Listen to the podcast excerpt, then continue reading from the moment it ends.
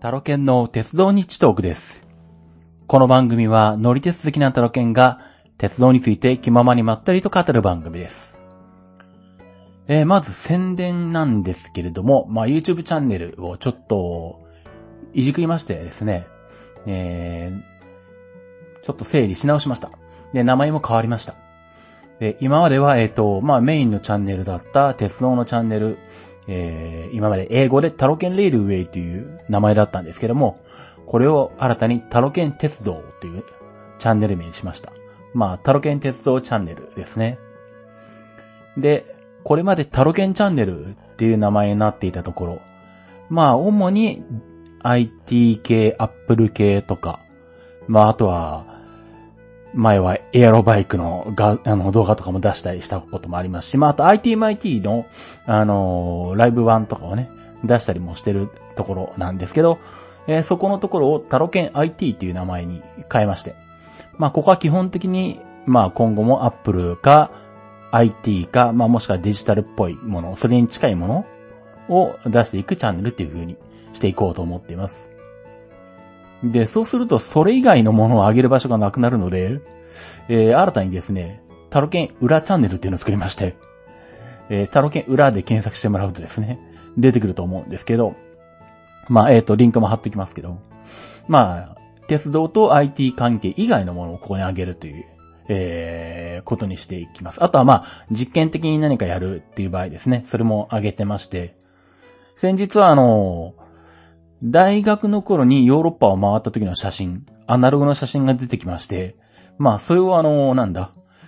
えー画面でこう、見せながら、えー喋るっていうのを、ライブでやったのが、このタロケン裏チャンネルでやったんですけど、まあ、あの時はかなり本当に実験的なやつで、どんな機材でどんなやり方でやればいいのか、と、あの、探り探りやってたんで、で、喋ってる内容もあの、あんまり、あの、なんだ、記憶だけでやってるので、後から考えて結構これ違うんじゃないのって思ってるところもあるんで、あれはまあそうだな。まあ、あの、気が向いたら見てもらってもいいと思うんですけど、まあ写真はね、あのー、30年ぐらい前になるのか、25年ぐらい前、ん ?25 年ぐらい前のか？まあ大学の頃にヨーロッパとかエジプトに回っを回った時の写真で、まあ僕が大学生の時代の頃の写真とかも、まあ出てきます。まあアイコンにもそうなってますけど、僕の顔が出てますけど、まあそれを見たいっていう方は見てもらってもいいんですが、うん。ひょっとしたらあの回もう一回やり直すかもしれないし、まああと、あれ、うんと、あれ確か、えっ、と、大学2年の、えっ、と、春休みに行ったのかな？翌年にもう一回行ってるんで、翌年のやつをもう、あの、次にやろうとは思っているんですけど、で、またそこはちょっと、機材とか、その辺を見直して、えー、やっていこうかなと思ってるんですけどね。うん。なんで、まあ、その辺も、まあ、あの興味のある方、聞きたいっていう方は、あの、タラケン裏チャンネルを、チャンネル登録していただくと、まあ、始まれば通知が来ますし、まあ、ツイね、やる場合、やる日にちが決まったら、まあ、ツイッターやフェイスブックなんかでも、あの、告知していくと思いますけれど、まあ、そちら、えー、まあ、今までは、あの、存在、存在はしていたんですけど、全然皆さんにお知らせしてなかったんですが、えー、まあ、新たにそこをタロケ裏チャンネルとして、まあ、えー、告知していき、って言ってるとこですね。で、あとそうそう。まあ、そもそもこのタロケ裏チャンネルを作った理由というかね、大元はあの、なんだ、えー、去年か？えっ、と、留萌本線に乗りに行った時に、あの、三家別ヒグマじ、えー事件っていう、えっ、と、日本で、えっ、と、最大のあの、獣害事件、熊に襲われた、人が熊に襲われた、えー、まあ、犠牲者が最大の事件、うん、の、の復元地に行ってきたんですけど、まあ割とそういうなんだろう、まあオカルト系というか、そういう災害次元系っていうのも結構好きなので、で、まあ以前からね、そこは行ってみたいと思ったんですけど、まあ、ルモイから、まあ、レンタカーだとまあ日帰りできるとこだったんで、まあそれで、あのーね、去年ルモイ本線に行った時に行ってきたんですけどね、まあその時に撮った動画が、あと、撮りっぱなしで出してなかったので、まあいろいろあって、あの、せっかくだから出そうと思い立ち、で、まあそうするとどこに出せばいいのかっていうことで、まあ鉄道でも IT でもないので、まあ別のチャンネルを作る必要があるなってことで、まあこのタロケン裏チャンネルを、えー、ですね、これをまあ、あのーまあ、新たなチャチャンネルとして、えー、まあ、皆さんにお知らせして、で、えー、その、三級別ヒグマ事件の、まあ、現、復元地ですね。そこの、えー、動画もここのチャンネルに上がってるので、まあ、その辺も興味のある方は見ていただければと思いますけど。で、あとは、えっ、ー、と、もう一個。まあ、これは変わってないんですけども、えー、鉄道ライブカメラ静岡。これはまあ、うちの窓から新幹線と東海道線を、えー、ライブ中継24時間している、えー、チャンネルですね。まあ、ここ、えっ、ー、と、まあ、多分この番組を聞いていただいていらっしゃる皆さんは、えー、もうすでに登録していただいていると思うんですけど、思うんですけど、チャンネル登録してなかったら、あの、すいませんが、していただけると助かります。やっとこの間500人を超えたところでですね、これを1000人行かせたいんですよね。うん、そうするとだいぶ、うん、助かるかなみたいなところもあって。あの、見に来る人は定期的にいて、特になんだ。夜あの、寝台特急のサンライズが通るので、まあそれを定期的にっていうか、ほぼ毎日、あの、見に来てくる人、見に来る人たちとか、まあ上り下りそれぞれ、12時25分ぐらいと、夜中のね、朝の4時半、ちょっと過ぎぐらいかな ?4 時半ぐらいかな？うん。まあ、あの、YouTube 上ではあのなんだ、ライブカメラを渡り歩いてサンライズをずっと見続けるみたいなことを やってる人たちがいるようで、まあそういう人たちが定期的に見に来るのと、あとはあの、新幹線でドクターイエローが走る場合も、まあ、えー、皆さん、うちのライブカメラを把握されているようで、まあ、あのー、見に来てくれていますね。で、最近あのー、うちのライブカメラをまあ、ドクターイエローが走る場合に、うちのライブカメラでは何時ぐらいに通過するかっていうのが分かってきたので、まあ、その辺もあの、概要欄に書くようにしてるんですけど。なんでまあね、そういった感じなので、ちょっとまあこの鉄道ライブカメラを早く1000人に活かしたいので、まあちょっとご協力いただけると嬉しいなという感じですね、よろしくお願いしたいと思いますね。まあもちろん他のチャンネルも、あのー、チャンネル登録されていなければ、まあね、ぜひ、チャンネル登録していただければと思います。そんな感じでですね、まあ、宣伝の方は終わりまして、で、まあ、今回は何の話をするかというと、10月に行ってきた、あの、北海道の話ですね。え、北海道の、えっ、ー、と、秘境駅の残りを全駅聞くっていうですね。もう、半ば焼け、焼けくそみたいな感じの えー、無理くりな感じのプランなんですけど、まあ、これちゃんと、えー、行ってきまして。あ、で、最初に言い忘れましたが、多分、えっ、ー、と、多分ですけど、えっ、ー、と、長くなる可能性が高いんで、多分、えー、今回はその1になると思います。意外とそうでもなかったら1回で最後まで行きますけど、パッと見た感じ長くなりそうなんで、多分、えー、今回と次回で分ける可能性が高いですが、えー、未定です。喋ってみて考えます。まあそんな感じで、えっ、ー、と、行ってきたのがですね、あ、そうそう。で、もう一個これも言っとかなきゃいけないんだっけ。えっと、まあ、まあこれね、えっと、正直言うと、まあ、今回も10月に行ってきて、まあ今回喋るのが12月だから2月、2ヶ月経ってるんですよね。そうするともうあの、もはや忘れてるんですね、自分で。で、まあ、それをあの、記録するというか、あの、まあ、自分が言ってきた工程を、の動きを、まあ、一番こうなんだろう。音声とか動画とかじゃなくて、まあ、あの、テキストと、テキストと写真ベースで残すのが一番いいんだろうなと思ってて、でもわざわざブログを書くのもそれはそれで大変なので、で、前から思ってたのが、あ、トゥゲッターで当時のツイッターのあれをまとめを作ればいいのかと思い立っっていてですね。うん。で、まあ今回、あ、そういえば、これを喋るにあたって、もう忘れてるから、トゥゲッターで一回まとめようと思って、で、まとめました。で、そしたら意外となんだろう。あの、結構トゥゲッター上で皆さん見てくれたみたいで、で、まあそうしたらちょっと今後これからどっか旅行に行くときはトゥゲッターに、あの、旅行に行ったらトゥゲッターに、ま、後々まとめようと思っているのと、あとあの、これまでの過去のやつとかも、トゥゲッターにまとめておこうかなと。自分がなんか、思い出したりとか、これどう、いつだっけとか思った時に見ればいいので、ということで、えっ、と、前回の9月の分の北海道の秘境駅巡りの方もですね、トゥゲッターに今まとめてあります。まあ、これもあの、タロケンリンクとか、えー、にも、えー、リンクは貼ってありますし、まあ、この概要欄にも忘れなければ、あの、この番組の概要欄にも、えー、リンク貼りますけれど、うん。結構そのなんだ、9月の方は、まあタイトルがね、北海道の引き置きを巡る旅っていう付け方したんで、あの、引きが良かったのかもしれないんですけど、えー、もう4000人ぐらい見てら、見られてて、おほーとか思ってるんですけど、こ、これ YouTube 動画になんねえかなと思ったりとか、これぐらい YouTube 見てほしいなとか思ったりするんですけどね。ちなみに三家別ヒグマ事件のやつも結構見られてて、4600とか言ってるんで、あ、なんか、ちょっと新たなこうなんだろうな。あの、見てもらう場所を 見か、見つけたなというね。うん。っていう感じなんで、今後はちょっとあの、トゥゲッターを、あの、うまく使っていって、うん。去年のそのルムイン本線のとかもちょっと時間があったらまとめたいし、何年前まで遡れるのかな延々とずっと遡れるのかな？わかんないんですけど。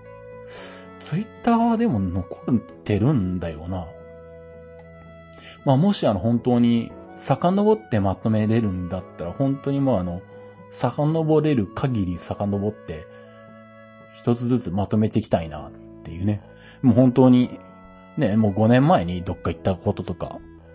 もう忘れかけてるし、あの、あけぼのなんかのなんか3回ぐらい乗ってるからもう混ざってますしね、記憶が。なんでその辺を、あの、まあ、ツイッターだったら多分、あの、結構な数写真付きで上げてるんで、ちょっとまあね、この辺時間を見て、過去のやつも含めてトゥゲッターにまとめていくっていうのをちょっと今後やっていきたいなと思ってますんで、まあその辺も、あの、できたら、完成したら、あの、ツイッターでつぶやくと思うんですけどね。はい。で、あとはなんだ？自分、皆さんがツゲッターに、えっ、ー、と、ログインしてれば、多分僕のアカウントをフォローするとかそういうのあんのかな？あんまりツゲッターの仕組み自体がいまいちまだよくわかってないんですけど。うん。多分、お気に入りっぽいことはできるのかな？うん。風な気がします なんで、まあ、あの、トゲッター使ってる方とか、あの、まあ、もしくは、あの、ツイッターのアカウントでログインするとかできるんで、まあ、トゥゲッターに、あの、ログインした状態で、まあ、見ていただくと、まあ、僕が何かしらデータをまとめたりしたときに、パッとわかるのかなっていう気がしますけど、うん。まあ、そんな感じで、まあ、今回もこのトゥゲッターを見ながら、自分がまとめたトゥゲッターを見ながら、あの、思い出しながら喋ろうということでですね。まあ、10月の、えー、北海道に行ったやつをまとめたトゥゲッターと、あとは、あの、乗り継ぎプランのね、えー、記録を見ながら喋ろうかなと思ってるんですけど、うん。こういうちゃんとこう、なんだろう、喋るための資料があると、あの、一個一個喋っていくと思うんで、僕はうん。そうすると、多分長くなる可能性が高いですね まあそんな感じで、まああのね、ということでもう余計なことを喋ってるだけで、相当時間がた、あの、経っていて、あの、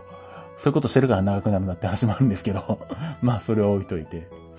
まあそんな感じで行ってきた北海道、えっ、と、10月13日に出発ですね。えっ、と、新幹線で出発して、えっ、と、小玉で新横浜まで行きまして、あ今回羽田空港から出発して、中部国際空港に帰ってくるっていうパターンだったんで、えっ、と、これまではね、行きが中部国際空港で、羽田が、帰りが羽田っていうパターンが多かったんですけど、今回ちょっと逆にしてみまして。まあ飛行機とかいろんな都合があったんですけど、意外となんだ、羽田から出発するのって久しぶりで。で、しかも今回初めて、あの、新横浜からリムジンバスで羽田空港に出るっていうね、行き方をしてみまして。まあ、帰り、最近帰り羽田空港から帰ってくるときはほぼ、新横浜までのリムジンバスに乗ってたんですけど、逆方向は初めてだったんですけど、まあ、あの予定通り乗り継ぎ無事に行きまして。えー早いですね。空港の第一ターミナルまで30分ぐらいで着くのか。うん。ダイヤ通り走って30分、実際25、6分で着いたんじゃないかな。うん。で、えっ、と、新横浜から羽田空港まで900円で。で、当然そんな混んでるわけもなく、スカスカで、みたいな感じなので。まあね、今後は多分、羽田に行く場合はもう、品川経由とかしないと思いますね。もうこのルートがベストですね。で、えーっと、で、まあ、羽田に着いて、えーっと、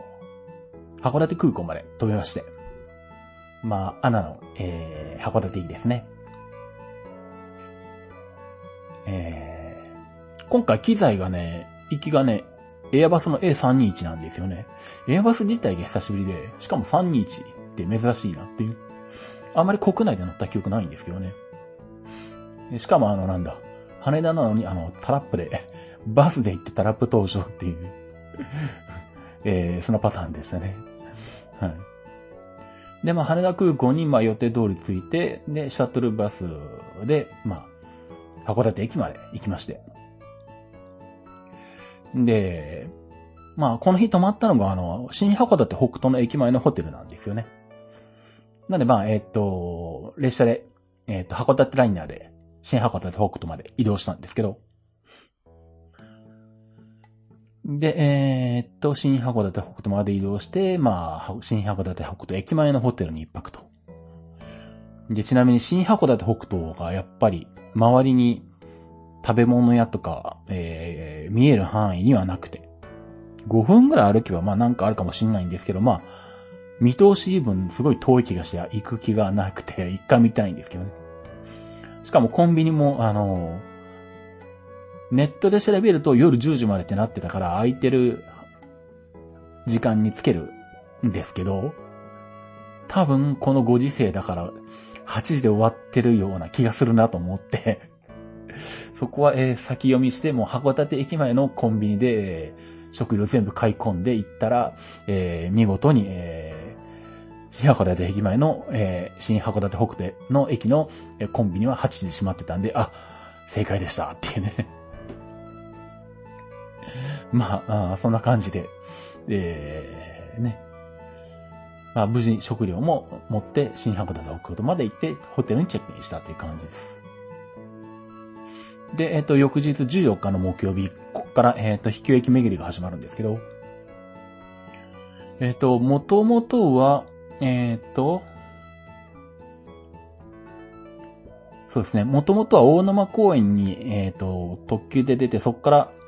え、普通に乗り換える予定だったんですけど、まあ、時刻をいろいろね、前日寝る前に見てて気がついたのが、あのー、7円まで一回戻って、函館側にちょっと一駅戻って、で、あの、そこから乗ると、あの、藤代線っていうね、あの、路線図見られる方は見ていただくといいと思うんですけど、函館本線ってあの、大沼公園のあたりを中心に8の字になってる ところがあるんですけど、その中のあの、なんだ。7位から、えっと、右側にこう出てる、間に駅が一個もない線の方、そっちの方を通るんですね。たまたまその乗る予定だった普通が、そっちを通ってくるやつで。うん。まあ、藤代線、基本的には特急とか貨物とか、貨物は違うのか。まあ、特急とか、えっと、まあ、要は急勾配避けるためにとか、えー、で作られた別線なんですけど、後から作られた別線なんですけど、うん。で、特急とか乗ってると自然とそっち通るんで、まあこれまでもあの多分、北斗星とかでもここ通ってるだろうし、もっと言うと、えっ、ー、と、青函、えー、連絡船があった頃に乗ってた特急とかでも、ここ通ってると思うんですけど、なんせまあ寝てたりとか夜だったりとか、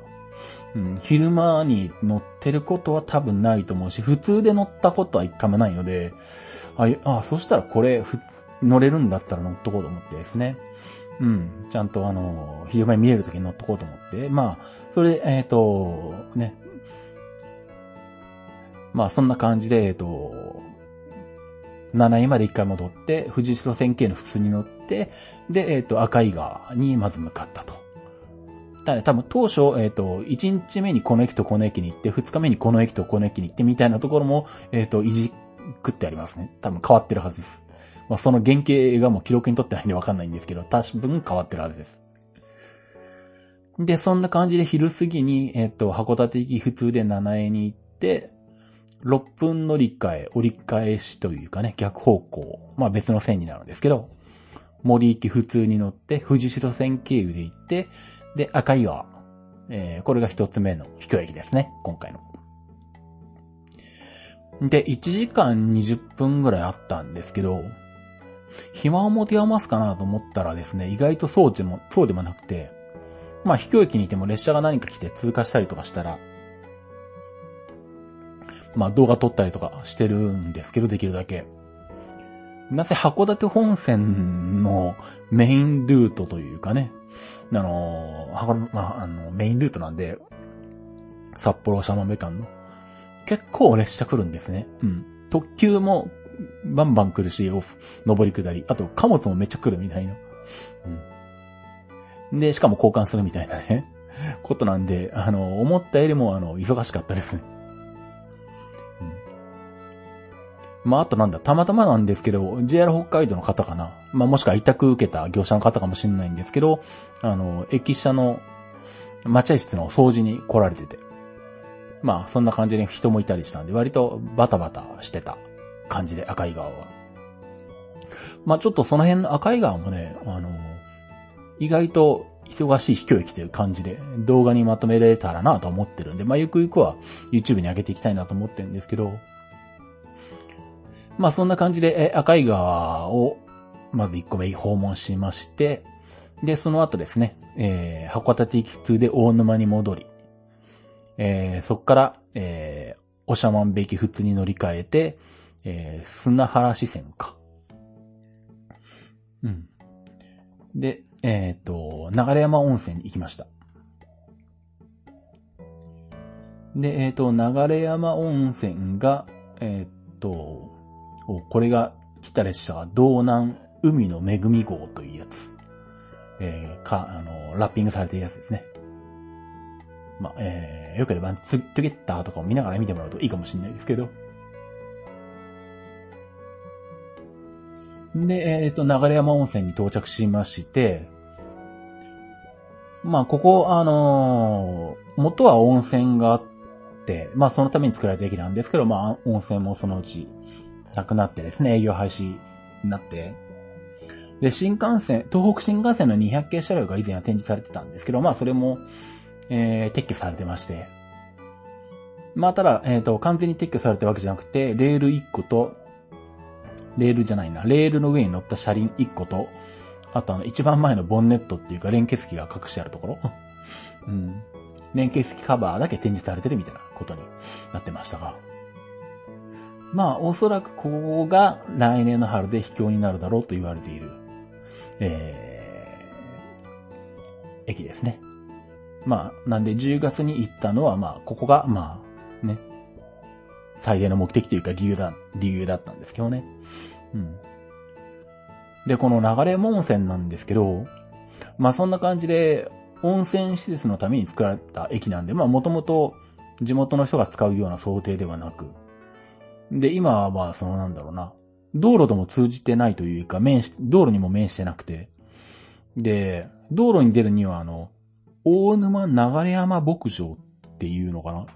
そういう施設の私有地を通らないと出れないんですね。だから、行動の方から来ると、大山流れや、大沼流山牧場の駐車場に例えば車を止めて、そこから、えっと、通路みたいなまっすぐ一直線の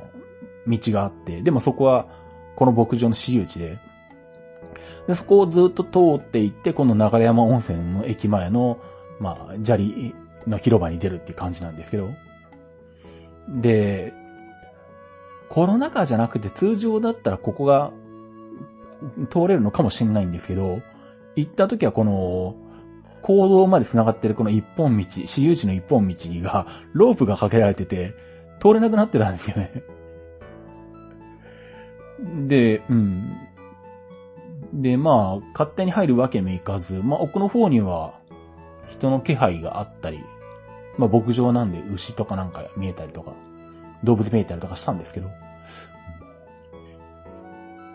まあひょっとして今は緊急事態宣言とか解除されたので、牧場が営業してて、まあ牧場の横には料理店、イタリア料理店とかあるんで、ひょっとしたら今は空いてて通れるのかもしれないんですけど、僕が行った時はそこが閉まってたので、これだとあのなんだ、大森みたいにあの、大森とかあの、小幌みたいにあの、列車じゃないと到達できないっていうね、そんな状態になってて おおっと思ったんですけどね。まあ、えー、っと、まあそんな感じで、まあ目的の流山温泉に行きまして、まあ1時間半ぐらいいまして、そんな感じなんで本当にあの、やることは何もなく、もうあの、まあそれでも新幹線の車輪の動画とか撮ったりとかしてたんですけど、これもそのうち YouTube に上げようと思うんですけどね。うん。まあでも、1時間ぐらい経ったら本当にやることもなくなったね。もうあとはひたすら、あの、ベンチも何もないんで、ホームに、あの、直接座るみたいなね。形で、まあ列車待ってたと。いうことで。まあこの日は終わりで、えー、普通列車で、まあ、新函館北斗まで戻って、ホテルにまた泊まりました。で、翌日15日金曜日、えー、2日目、3日目ですね。うん。えっ、ー、と、この日は、新山と、それから、押島沼尻の二駅に行くんですけど、えっ、ー、と、新山が、えっ、ー、と、バスで近くまで行けるので、えっ、と、函館バスに乗りまして。あ、そうだ、その前に、えっ、と、えっとですね。その前の、えっと、流山温泉から帰ってきた日に、まあ、結構時間が早かったんですね。まだ5時台とかだったんで、ホテルに入ったの5時半とかだったんで、で、まあね、さっきから言っているように、周りにご飯食べるところもほぼない状態で、まあホテルの中の、あの食堂みたいな感じのところぐらいしかないんで、まあでも5時だとまあ全然時間はあるし、北海道フリーパスなので、まあ、えっ、ー、と、まあいっそのこと函館まで行こうと いうことで、特急北斗に乗ってですね、あのー、函館の方まで出まして。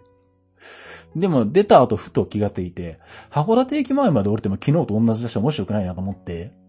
せっかくだからちょっと五稜郭で降りてみようかと思って五稜郭で降りてみたんですね。で、Google マップとかで見ると、駅前に小島があって、山田があって、スタバがあるんで、あ、これは街なのかも、とか思って行ったら、その3つは確かにあるけど、他は何もないっていう あの、全然街じゃなかったんですけど まあでも、一軒だけ、えっ、ー、と、函館では有名なラーメン屋のチェーン店の支店があったんで、まあそこで、まあ晩ご飯は食べれたんですけどね。うん。まあそんな感じで、まあ五稜郭駅の横のラーメン屋で晩ご飯食べて、でまた函館ライナーで帰ってくるみたいなことをしてましたね。そこまでが、えっ、ー、と、14日の木曜日。で、3日目15日金曜日。えー、バスでですね、えー、新山を目指すと。いうことで、えー、まあ、900メートルぐらい歩くんですけど、えー、バス停が新山駅通りというところがあって、そこから900メートル歩いて新山まで行きました。ちょっと緩やかな上り坂で、で、結構住宅が周りにあったんで、あんまりなんか秘境っぽくないなと思ってはいたんですけど、まあでも、駅自体はあの秘境っぽい感じの雰囲気になってて。で、まあただなんだろう。駅の向かいにキャンプ場があって、で、駅の奥に入ったところに、温泉ホテルみたいなのがあって、なんで、まあ、あのまあ、秘境駅という割には、うんと、そういう施設、レジャー施設はあるんですね。うん、ただ、人はいないっていう。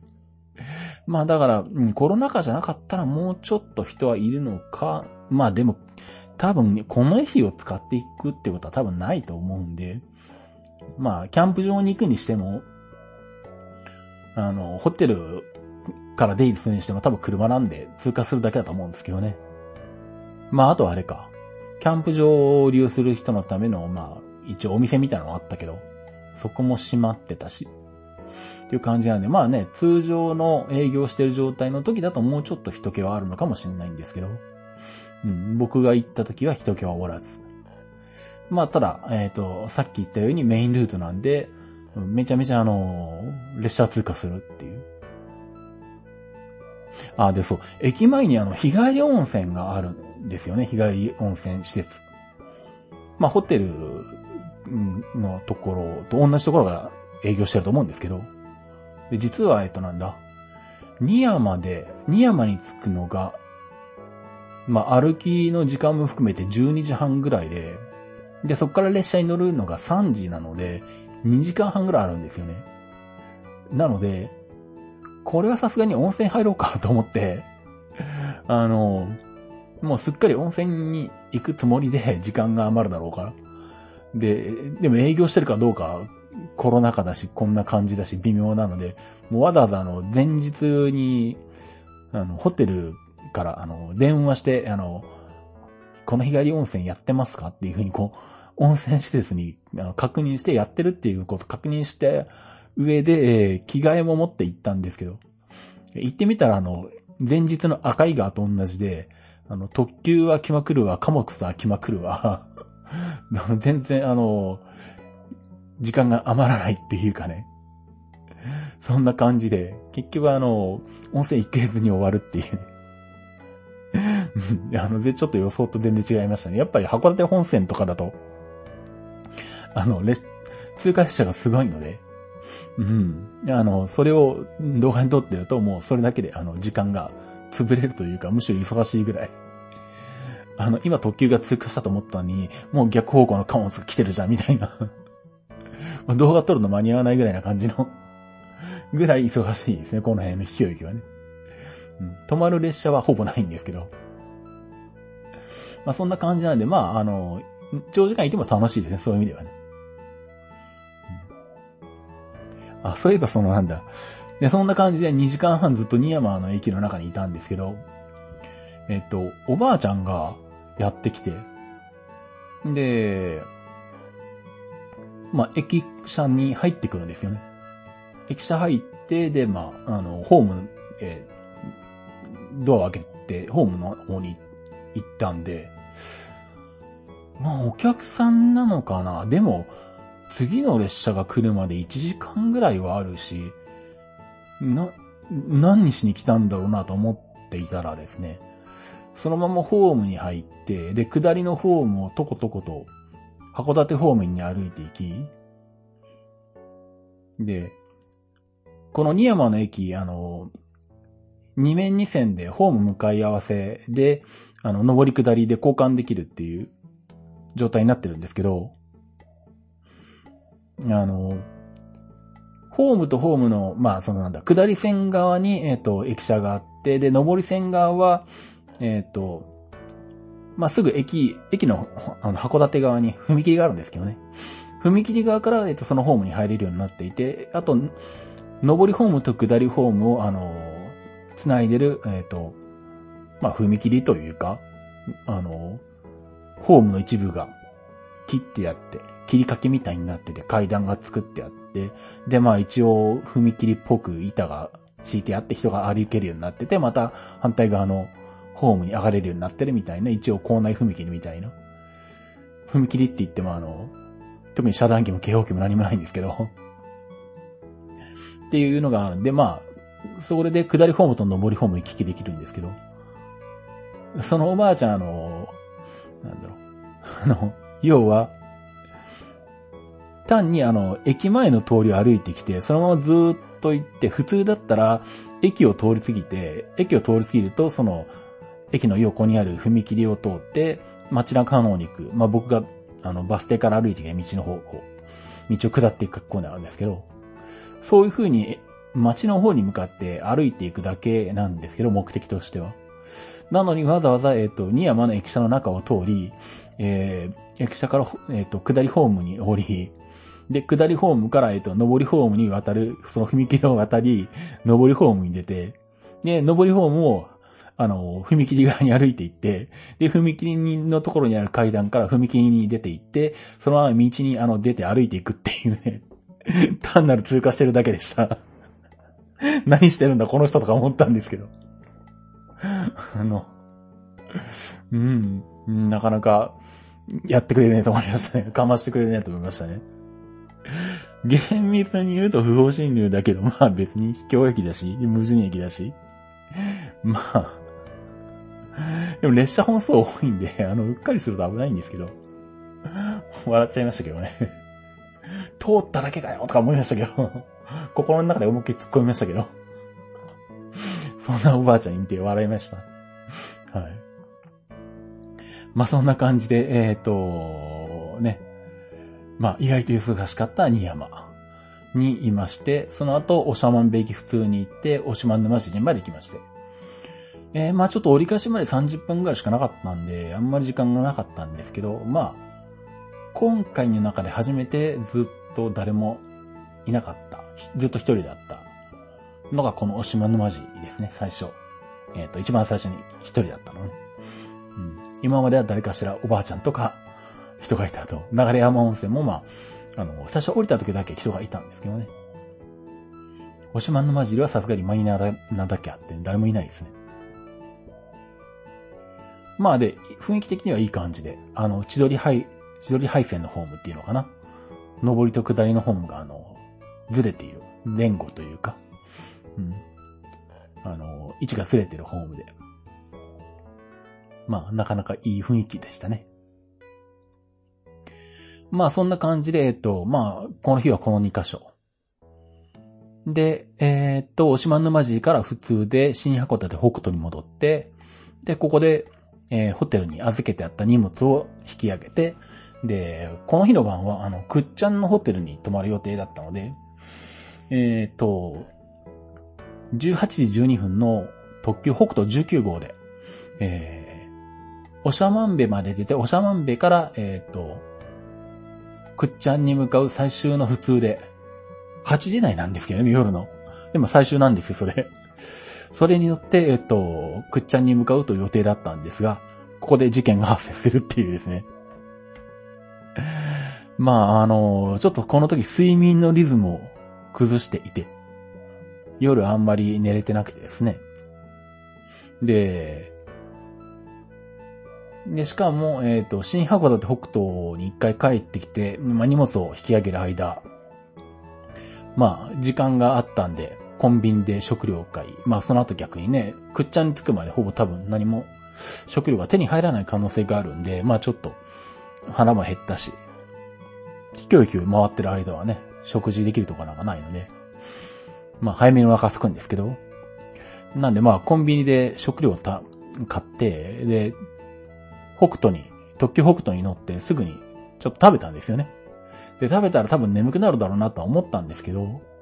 まあでもまあ今まで、あの、ここで寝過ごしたらやばいっていうところで寝過ごしたことがないんで、まあ大丈夫だろうと思ったのが運の月でえー、ふと目を覚ましたら、あの、車内のあの、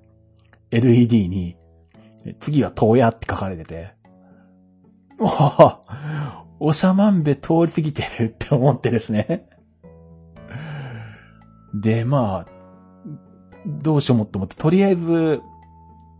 iPhone で、あの、iPhone の時刻アプリで、あのー、東映で降りて折り返したらどうなるのか調べるわけなんですけど、でもなんせあの、なんだ、えー、っと、まあ、室蘭本線に入ってるんですけど、まあ、この辺で言うとなんだ、小幌も近いような山の中なんで、電波が届かず、電波が届かないとアプリ開かないみたいな感じで、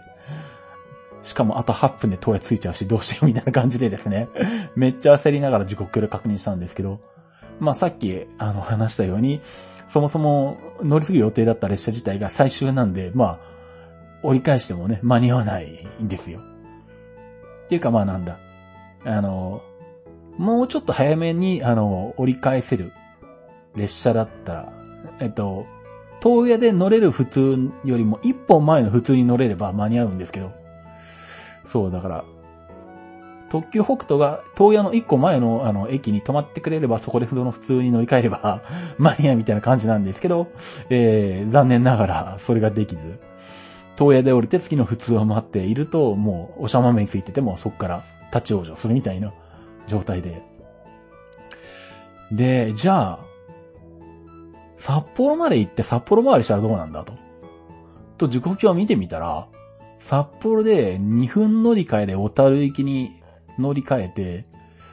で、小樽でさらに6分乗り換えで、くっちゃん行きの最終に間に合うんですね。もうこれにかけるしかないと。ただまあ、えー、なぜ JR 北海道ですし、あの、また鹿が衝突しましたとかね。あとはなんだ、単線区間もあるので、あの対向列車が遅れた、せいで遅れたとかってことがあるんで、この札幌の2分乗り継できるのかどうかっていうね。まあ、ダメだったらもう札幌に泊まるしかないんですけど、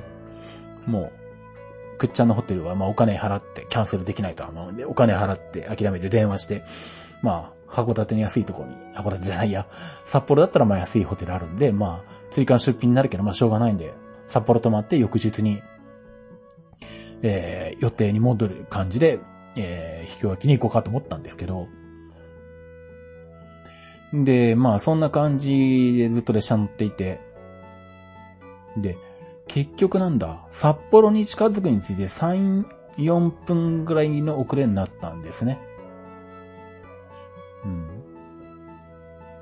で、まあ割となんだろう、あの、列車が遅れるときに、結構、あの、最近は言わないのかな。いや、まあ、列、駅とか列車とかによってあると思うんですけど、あの、なんだろう、例えば、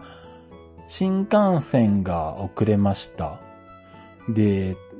例えばなんだろうな。新幹線の光で、名古屋から米原に向かっていて、で、米原から白鷺で北陸に向かうと、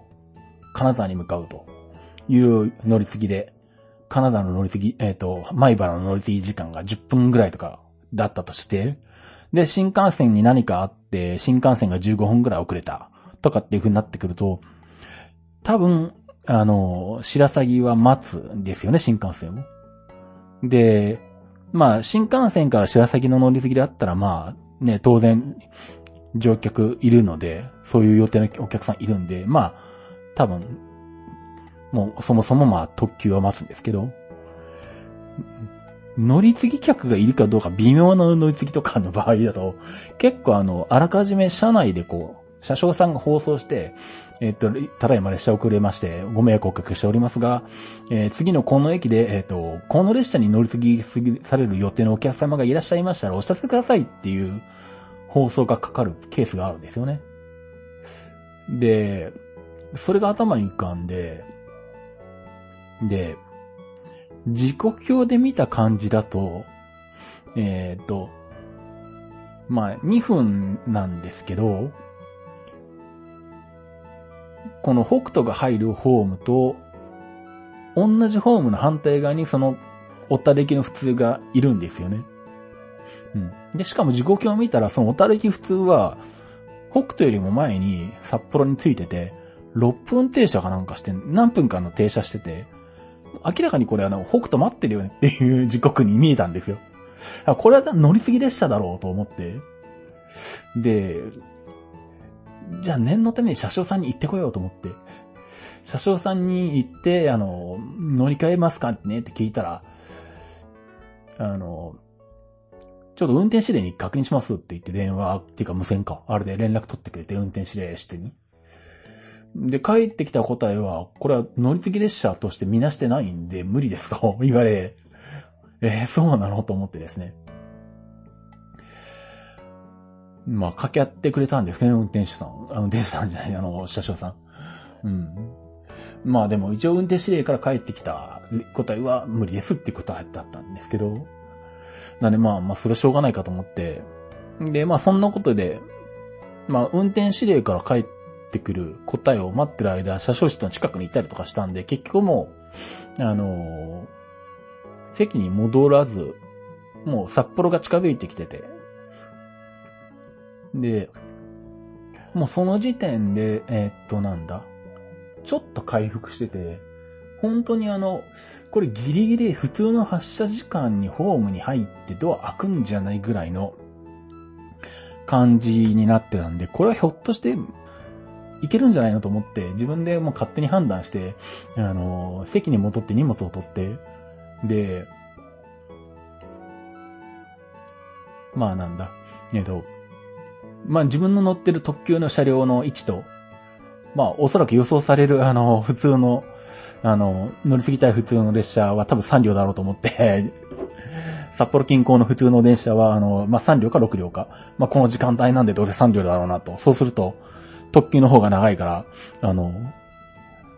端っこの車両に乗ってると、10席、え指定席か、指定席だけど、あの、その席、その車両の出口から出ると、下手すると、あの、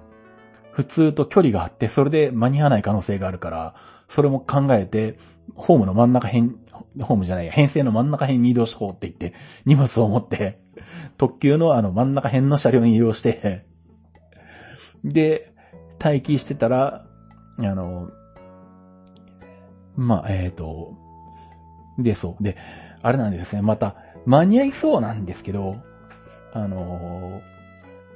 これあの時、昔、やったあの何、北海道新幹線の時のあの札幌日帰りやった時もそうなんですけど、あの3分で折り返しできるかってやつ。あの時もそうだったんですけど、札幌駅前の、駅前というか駅の構内で、あの、まあ、札幌駅が近づくと、あの、ポイントとかがたくさん出てくるんですけど、で、そこで転線してホームに入るみたいにするんですけど、あの辺で一回止まるかすっごい徐行になって、札幌のホームに入る手前ですごい止められるんですよね。止められるっていうか、すっごいゆっくりになって時間がかかるし、下手したら、あの、他の列車がこう発車するまで止められるんですよ。多分今回もそうだよねって思って、予想通りあの、校内に入った時点ですごいゆっくりになって、なんで本当にもうギリギリ微妙などうなんだっていう。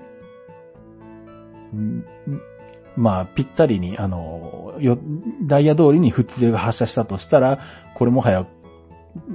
北斗が札幌駅のホームに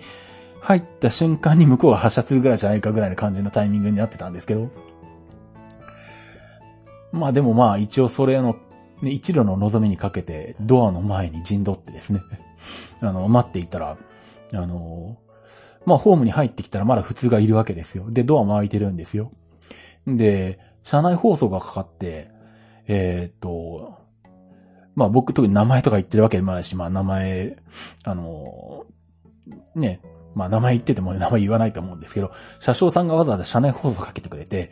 えー、札幌駅でくえー、小樽駅に、えー、乗り換えるお客様にご連絡申し上げますと、えっ、ー、と、普通列車の乗り継ぎは可能で、普通列車はあの、乗り換えを待ちますので、えー、お急ぎになってください。乗り換えの準備をお願いしますってね、言ってくれてですね。うん。で、ああと思って。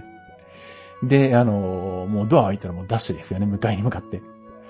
まあ横を見たらあの他のお客さんも何人か乗り換えてたんで、まあ多分通常通り、あの普通に運行しててダイヤ通りについてたらやっぱりまあ、あの、普段使ってる地元の人たちも乗り換えてたんだと思うんで、まあ、そういうのも込みで、まあ、あの、最終的にはまあ、この時間だったら待つっていう、普通列車を待たせるっていう判断になったんだと思うんですけど、まあそんな感じなので本当に助かったっていう感じですね。うん、まあ本当に JR 北海道さんにはあのね、最近、あの、お世話になりっぱなしですけど、まあ感謝しておりますわ。という感じです。あ、まあ本当車掌さんもね、あの、ありがとうございました。本当に交渉までしていただけて、ね、助かりまして。まあそんな感じで本当に今回ちょっとマジでやばいなと思ったんですけど、えー、なんとか難を逃れまして、まあ無事小樽でも、えー、予定の列車に乗り換えてですね。で、えー、くっちゃん行き普通に乗り換えまして、くっちゃんに着いたのが11時44分っていうね。まあホテルにも電話して、あの、ギリギリになりますっていうふうに言ってきましたけど。まあそんな感じで、えっ、ー、と、くっちゃんに着きまして、まあなんせ時間が時間で、まあくっちゃんなので、まあそもそも店とか全然ね、少ないわけなんですけど。まあかろうじてホテルから歩いて5分ぐらいのところにセブンイレブンかなんかあったかな。なんでまあコンビニに行ってですね。まあとりあえず、そんな感じで買い出しもできて、えー、ホテルに戻って。まあ夜12時過ぎてますけれど。うん。まあなんとか、えー、泊まることができたと。で、まあそんな感じだったんですけど、あんまりなんかこう、寝られずというか、早い時間に翌日起きてしまって、まあ、翌日16日土曜日なんですけど、えっと、まあ本当は昼過ぎぐらいの列車で行く予定だったんですけど、もう目が覚めちゃって寝るそうになかったんで、まあじゃあ起きてもう動こうと思って、えー、早い、早い列車乗ってですね、えっと、9時50分の、えっと、蘭越行き普通に乗って、えー、ヒラフという駅に行きまして、まあここ秘境駅なんですけど、えっと、秘境駅なんですけど、面白いことにあの、コテージがあるんですね。で、駅舎は無、駅は無人駅なんですけど、えっと、民宿ヒラフが建物の中に併設されていて、で、他にも、えっと、ロッジとかがあって、そこで泊まれると。で、駅前はまあ駐車場扱い。まあ駐車場といっても、空き地に止めるみたいな感じの雰囲気で、あの、土地はね、いっぱいあるんで、あの、ちゃんと車が止まってて人も止まってる様子があるんで、うん、あの、結構みんな止まってるみたいですね。なんで、まあヒラフは、そういうところで良ければ泊まることができるんで、まあそれを目的にキャンプ気分で行くのもありかもしれないです。で、え、っと、ヒラフで1時間半ほどいて、で、くっちゃん行きでくっちゃんに戻って、で、さらに小樽行きに乗り換えて、銀山。まあ、これがこの日の二つ目。まあ、この、今日は、今日というかこの日はね、このヒラフと銀山の二駅に行くだけなんですけど、えー、銀山に着きまして。まあ、ここでも1時間15分くらいあるんですけど、で、まあ、この銀山秘境駅なんですけれど、ここはまたちょっと面白くてですね、駅から10分ぐらい歩いたところに、えっと、木村商店っていう商店があって、まあ、田舎にあるタバコ屋兼、雑貨屋兼、お菓子屋兼みたいな感じのとこなんですけど、そこで切符売ってるんですね。あの、委託販売で。まあネットであらかじめ調べて知ってたので、もうそれはもう切符は買おうと 思ってですね。あの、まあ、銀山のあの撮影をパッパッと済ませ。で、木村商店まで行きですね。で、切符を買ってきまして。まあ、ちゃんと駅にあのね、ここで切符売ってますよっていう案内もね、手書きなんですけど、あるんですけどね。うん、で、まあ、これも、えっ、ー、とね、トゲッターとか見てもらうとわかるんですけど、あの、貢献とかタイプ、いうタイプの一般の切符のイメージの大きさのやつじゃなくて、なんちゅうんだろうな。昔の手書き券って言ってもわかる人はあんまいないよね。えっと、自動改札を通るサイズよりももっとでかい、あの、切符のサイズ。昔はあのなんだ、まあ、手書きで、まあ、マルスがまだあの、地方の駅とかになかったりとかした場合、で、そこまで無人化されてなくて、人はいるけどマルスはないみたいな。で、まあ、貢献で出すか、えっ、ー、と、うん、ないものはもう手書きで出すみたいな時代の手書きの発見の切符で使われてたサイズですね。サイズ名なんかあるのかな？これ聞いたことがないんだけどな。うん。まあそんなんで、えっ、ー、と、銀山から、えっ、ー、と、二木と叱別、隣の駅までの切符。隣でっても340円とかなんですけど。うん。まあ、あとは札幌までとか1680円とかもあるのかな ?4 種類の常備券が、えー、ありまして。まあ、隣の駅までの切符をですね、えー、買わせていただいて、えー、で、戻ってきました。で、この日、えっ、ー、と、泊まるのが、えっ、ー、と、千歳ですね。えー、空港じゃなくて、あの、千歳駅の千歳のホテルに泊まる予定だったので、えー、まあ、そこまで移動ということで、まあ、だいぶ早かったので、もう昼過ぎに、えっ、ー、と、小樽行きに銀山から乗りまして、で、小樽から快速エアポートに乗って、千歳まで行って、まあ、千歳にはもう3時半過ぎぐらいに着くみたいな感じになりましたね。うん。で、まあ、えー、千歳のホテルに入るという格好ですね。うん。このペースならあれかな。今回で全部行こうかな。まだ1時間経ってないので、じゃあ、えー、前言で、撤回でこのまま、えー、全部行こうと思います。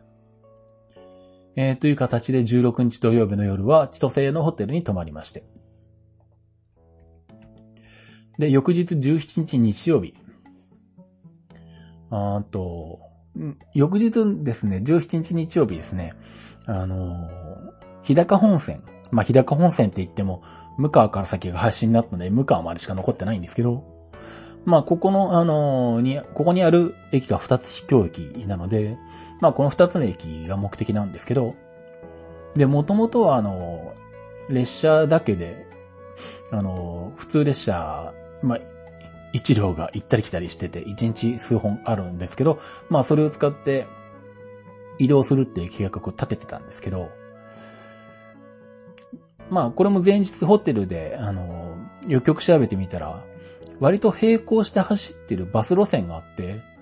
そのバスを使うと、もっと短縮できるじゃんってことが分かったので、うん、じゃあそれで行こうかっていうことなんで、結構ゆっくり出発で、千歳を出たのが1時53分ですね、午後の。で、快速エアポートで南千歳まで行って、で、南千歳から特急北斗で行って、苫小牧まで。北斗はあれなんですね。千歳は止まってくれないんですよね。うん。あの、スズランとかは千歳止まってくれるんですけど、うん。ここがあの一駅移動するっていうかちょっと千歳めんどくせえなっていうのがあるんですけどね。まあしょうがないんですけど。まあ、えー、そんな感じで南千歳から、えー、北天乗り、北斗に乗り換えて、えー、苫小牧まで行き、まあ特急ですけど16分だけ乗るんですけどね。で、すぐに乗り継ぎで、えー、向川行き普通日高本線の列車に乗って、浜厚間という駅に行きました。ここが1個目の秘境駅ですね。まあ、えっ、ー、と、まあ、北海道の秘境駅ではよくある、あの、昔の車掌車を駅舎にしたタイプですね。で、まあ、この時雨だか氷だかがちょっと降ってきて天気が悪くなってきたんで、うーんと思ったんですけど、まあ、そんなに広くならなかったので、まあ、撮影もなんとか終わりで、まあ元の予定だとね、列車を待つっていうことを考えてたんですけど、えっ、と、こっからちょっと歩くと、うんと、道南バスがあるということが分かりましてですね。えー、まあ徒歩7分のところに、えっ、と、道南バス、えー、浜厚間バス停っていうのがあって、そこから静内行きのバスに乗ると。いうことで、えー、まあ、隣の駅まで、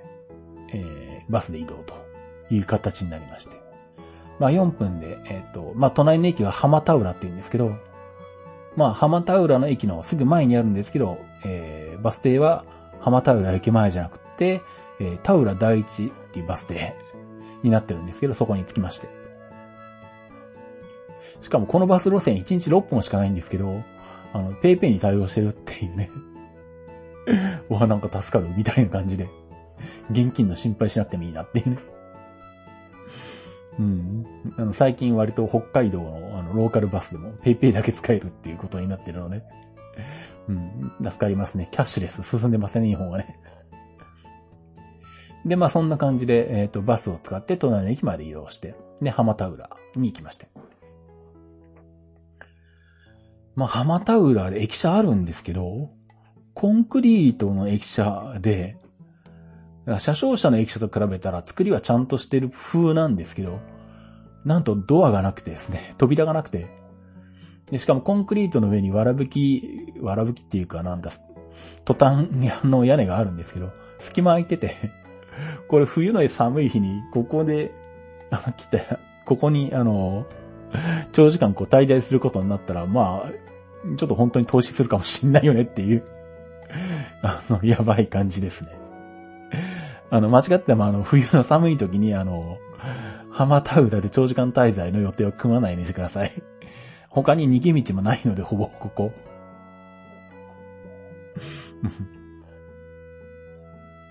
まあ、あれかな？歩くかな？ここに、あの、ストドまって、あの、凍えて、あの、命の危険をさらされるぐらいだったら、もう頑張って向川まで歩いた方がいいんじゃないかなって感じですね。こんな感じで、あの、寒かったです。ライトもないから真っ暗だし、みたいな。まだ外に出た方が、あの、明るいし、怖くないみたいな感じで。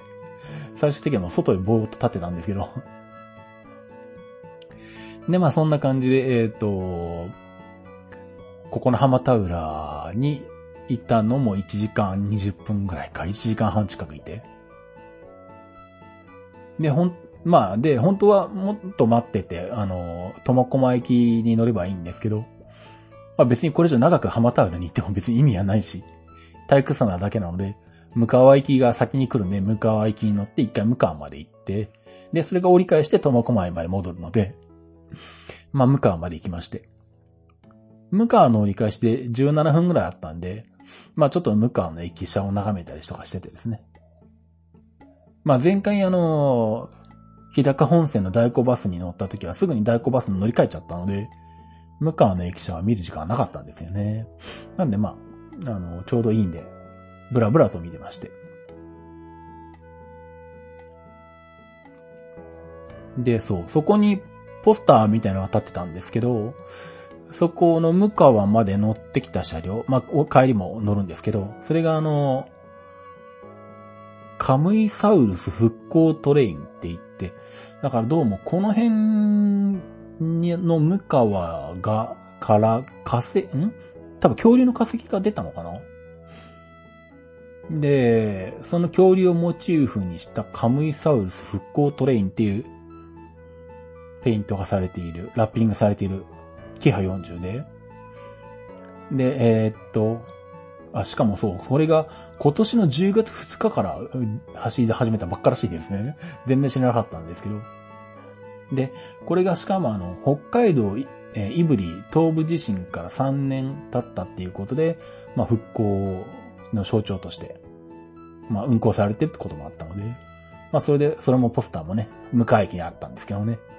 まあそんな感じで、ああ、まああの地震から3年なんだと思いながら、そんな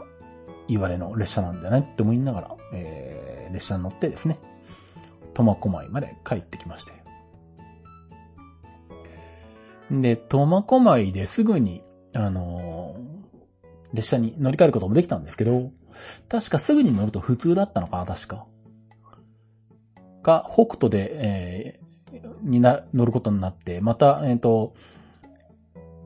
千歳、南千歳の間だけ一駅乗り換えなきゃいけないみたいな ことになって、40分、50分ぐらい待ってると、スズランが来て、千歳まで行けるっていうのがあって、で、見たら、あの、苫小牧から駅、苫小牧の、こう、駅の向かい側っていうかな。うん、駅前にあの、ドンキがあったのが見えたので、あ、じゃあもうちょっと、ドンキに行って、時間潰しつつスズランで帰ろうと思ってですね。まあしかも駅から直接あの、1階に降りなくても2階に連絡通路があって、そこから直接ドンキに行けるみたいな感じ、感じになってるんで、まあほぼ駅直結なんですけど、まあそこであの、買い物してですね。そう、思ってたより寒くてですね。さっきのあの、浜厚妻もそうだったんですけど、もう手袋いるなという感じだったんで、手袋買いですね、ドンキで。うん、まあ、服の方はね、一応何の、念のために、あの、多めにというかね、あの、上着は持ってきてたんでよかったんですけど、とにかく手、手が冷たくて、しょうがないんで、ドンキで手袋買ってですね。まあ、あと、他の買い出しもして、えー、帰ってきまして。で、まあ、特急スズランで、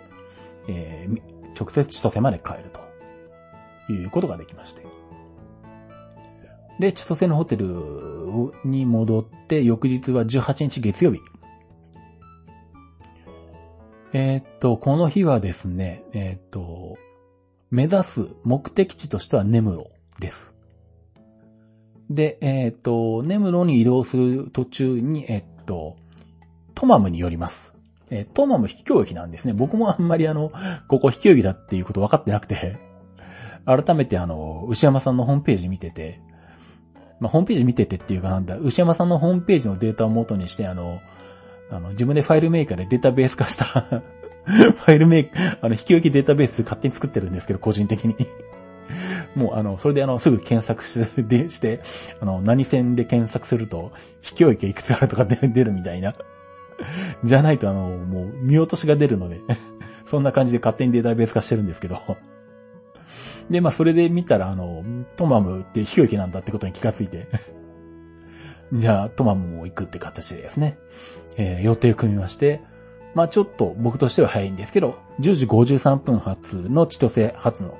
カイスコエアポートの南千歳までまた一一駅移動と。特急十勝も、あの、千歳は止まってくれないって通過なんですね。なので、南千歳で、えっ、と、特急十勝に乗り換えて、特急十勝3号に乗り換えて、トマムまで移動。で、えー、トマムで、まあ、撮影して、1時間10分ぐらいか。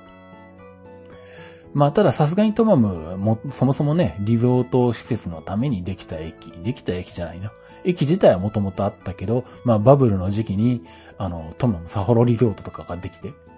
で、そこの送迎バスが発着する駅として、もともとは石小高原だったのかな、この駅。違ったかな？違ったったらごめんなさい。石小高原かなんかだったら駅名から、トマムに変わったんじゃなかったっけ？違ったかな？うん。まあ、とにかくあの、そんな感じでバブル時期に、あの、リゾート客のために、まあ、あの、送迎用にこうね、使われ始めて、まあ今もその送迎バスは止まってるんですよ。なんで送迎バスはいるわ、あの、ホテルにお客さんたちは10人ぐらい降りる。んだけど、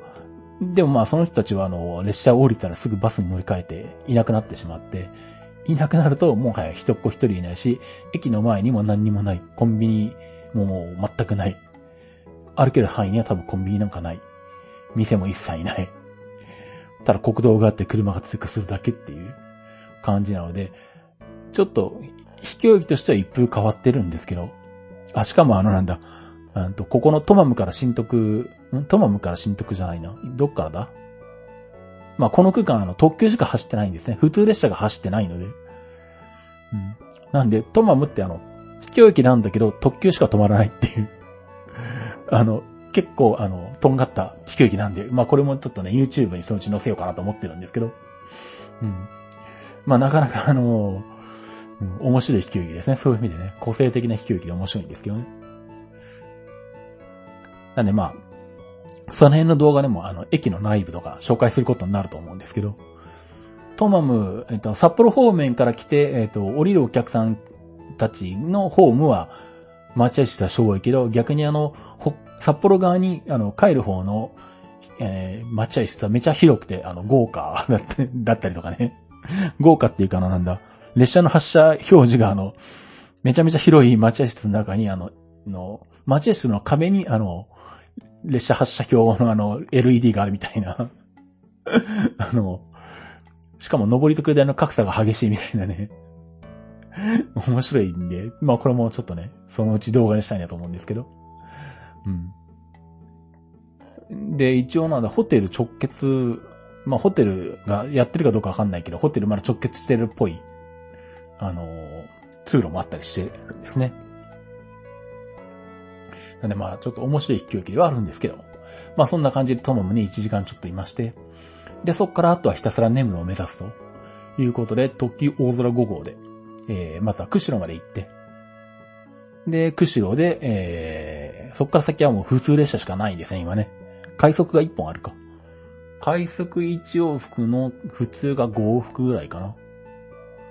かつてはね、急行のサップとかあって、初めて根室行った時は、高校の3年の夏かな。青函連絡船。そう。上野から寝台特急発掘するかなんかで、青森まで行って、で、青函連絡船乗り継いで、で、特急で札幌に出て、で、札幌から、えっ、ー、と、寝台急行マリモに乗ったのか。で、マリモで釧路に出て、前日から寝台列車に2連泊したんですけど、当時は。うん。で、マリモが釧路に着くと、えっ、ー、と、急行のサップが待っていて、まあ、キハ56かなんかのディーゼルか1両だったと思うんですけど、確か。記憶では。うん。急行のサップで、まあ、根室まで行くみたいな感じで。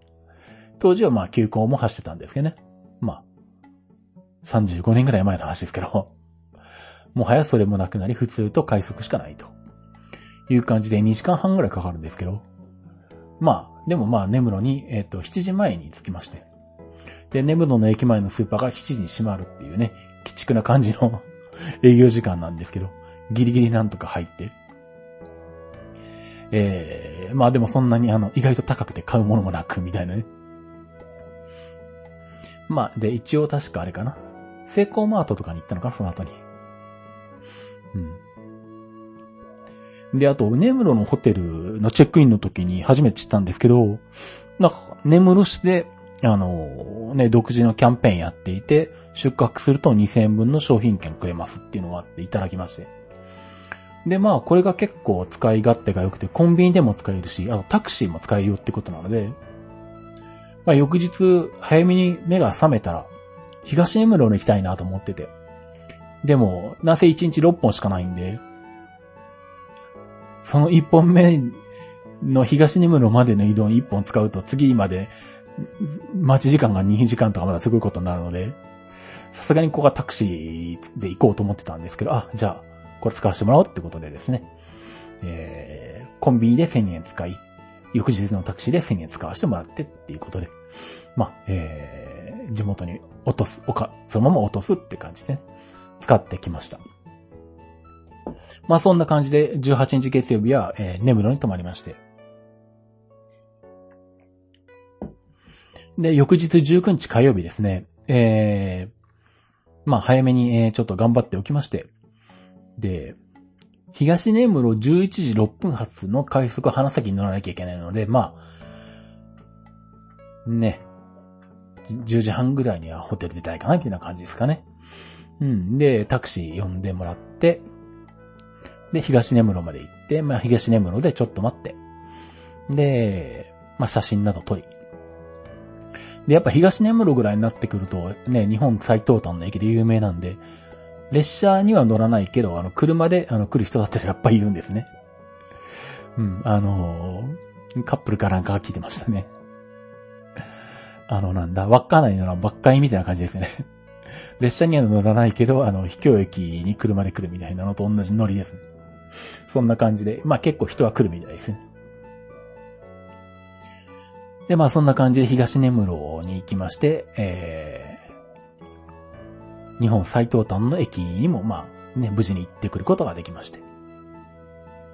そう、それで、その時ふと思ったんですけど、で、東根室最東端なんですよね。で、まあ最北端は当然、あの、稚内なんですよ。で、JR だと最南端が、お、なんだ、西大山とかに、西大山でいいんだっけ？うん。あそこになるんですけど、指宿枕崎線の。鉄道だと、えー、ゆり、ゆりかもじゃねえや。あの、沖縄のユイレールが最東、最南端と最西端になるんですよね。で、なんだっけ？最西端が那覇空港だっけ？で、最南端は、あれ、グイッとあの、那覇空港から、一回南に降りてグイッとまた登る感じの、曲がった感じの路線になってるんで、あ、あの、赤峰だったかな？那覇空港の隣の駅かなんかが最南端なんですよ。で、まあ、那覇空港は当然ね、那覇空港行った時に乗ってるんで、最西端は行ってるんですけど、あと、赤峰に降りたことがないですね。何回も通ってんのに。赤峰の隣の駅は、あの、イオンがあるんで行ったことがあるのに、まあ、赤峰はまあ、最南端だという意識がなければ、特に降りる理由がないんで、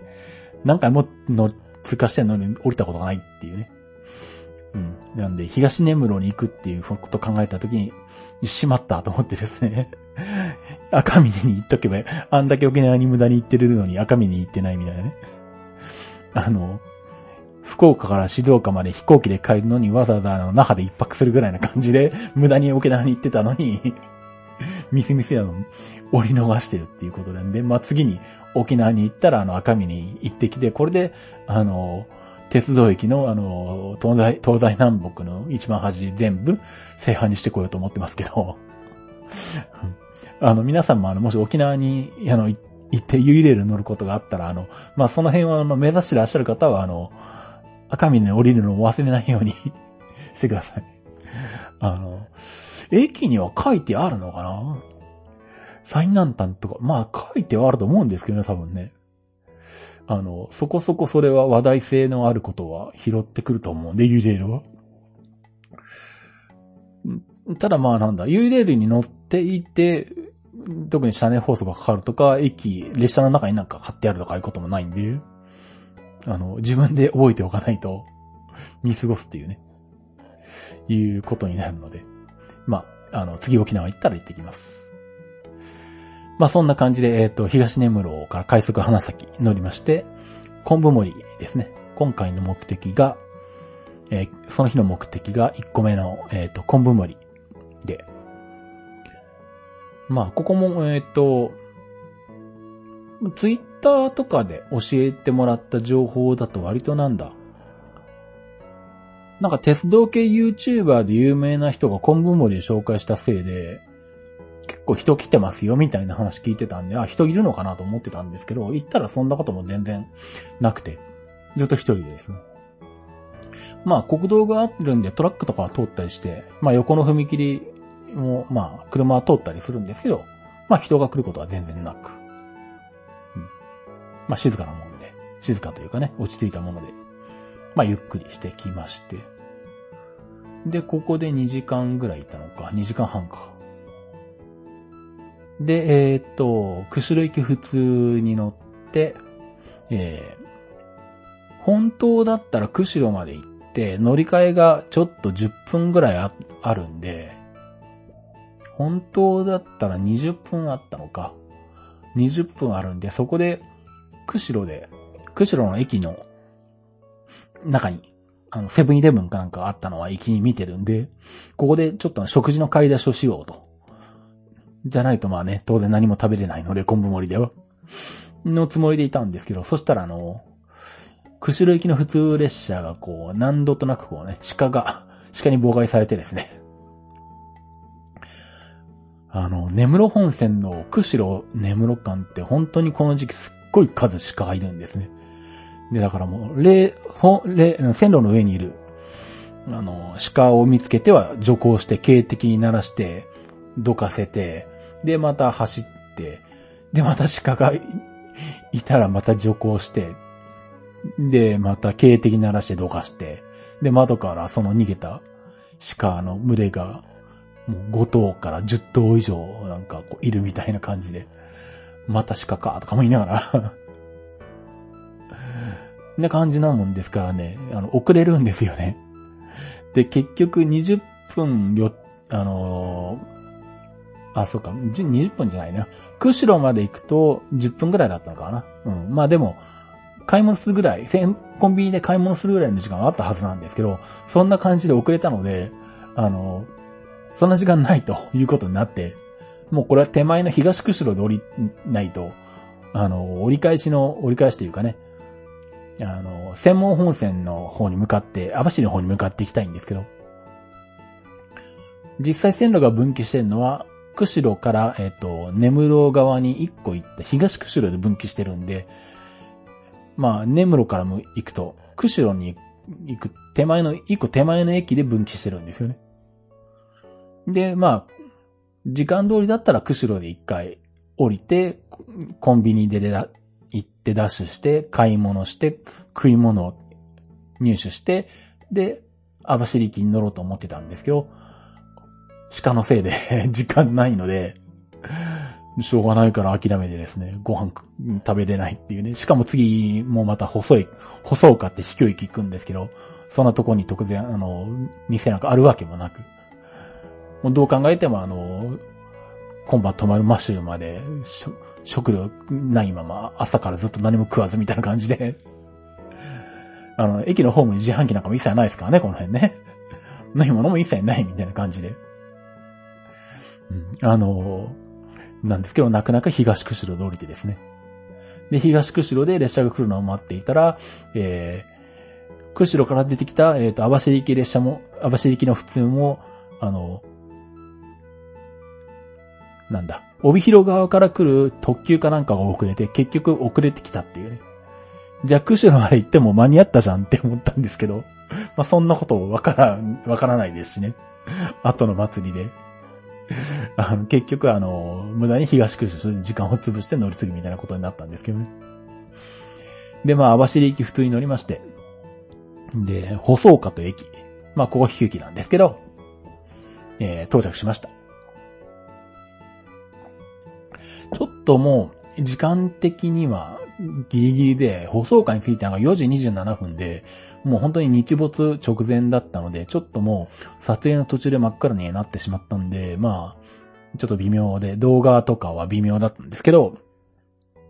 まあ一応取り急ぎ撮れるもんだけ撮ってですね。まああとはひたすら、えー、1時間半待つと。まあ周りはもう、まあ釧路湿原までは入ってないけど、ここは。本当にあの、山の中で、ここまで来るともう道路を車が通ることもなく、で、しかもこの辺の秘境駅ってあの、まあ、舗装化なんか結構、綺麗になっていて建物自体は、ロッジ風の駅でおしゃれになんで、なんですけど、照明がつくのがね、なんか自動なんですよね。で、6時過ぎにならないとつかないみたいな感じで、なんで真っ暗なんですよ。もう日が落ちてるし、で、周りは別に明るい建物なんか何もないし、で、そこのトイレが、トイレだけがあの、コンビニによくあるあの、人感センサーでライトがつくタイプのトイレで、あの、中で動いてるとライトがつくんですね。もう唯一の明かりそれしかなくて、あとは自分の iPhone の あの、LED ライトだけっていう。なんで iPhone とか iPad とかあの辺で LED ライトをこう、ベンチにこう、立てかけて明るくして。それでもなんか寂しくて怖いし、あの、まあ、本当に山の中なんで、もう鹿どころか熊が出て虫じゃないっていう状況ではあるので、あの、で、やることもないし あの、